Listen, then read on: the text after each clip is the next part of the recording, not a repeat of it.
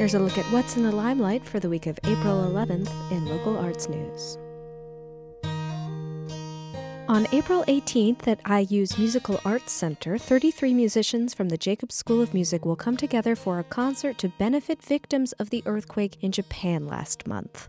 The program will be eighteen pieces ranging in genre from classical to jazz, concluding with Bach's aria in D major performed by a string orchestra made up of both faculty and students.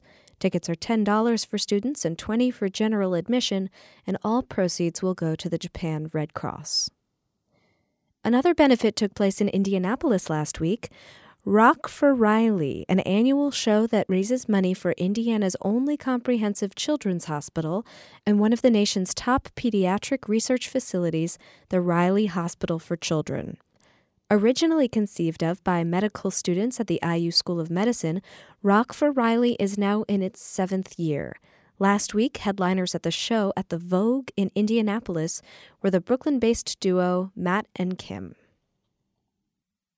And a dance choreographed by I U professor of dance Elizabeth Shea will be performed at the Kennedy Center in Washington, D C next week. Shea developed the piece, These Hands, in nineteen ninety-five in collaboration with an opera singer and composer who helped create its a cappella accompaniment. It'll be performed by the dancer Connie DiNapoli as part of a performance by the Karen Reedy Dance Company. The show will be streamed live online at the Kennedy Center's website at six p.m. on April eighteenth. And a new exhibit opened last week at the Kinsey Institute. Storytellers features a four-century range of narrative and narrative-inspired art, material, and media. Japanese pillow books, French and English erotic novels are displayed alongside contemporary American art in the first exhibition to feature so many items gathered from the Kinsey's extensive library. The library is not normally open to the public, so this is the only way to see those materials. Storytellers will be on view through July fifteenth. Admission is free.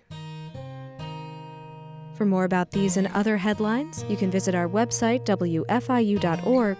For W F I U Arts News, I'm Rachel Lyon.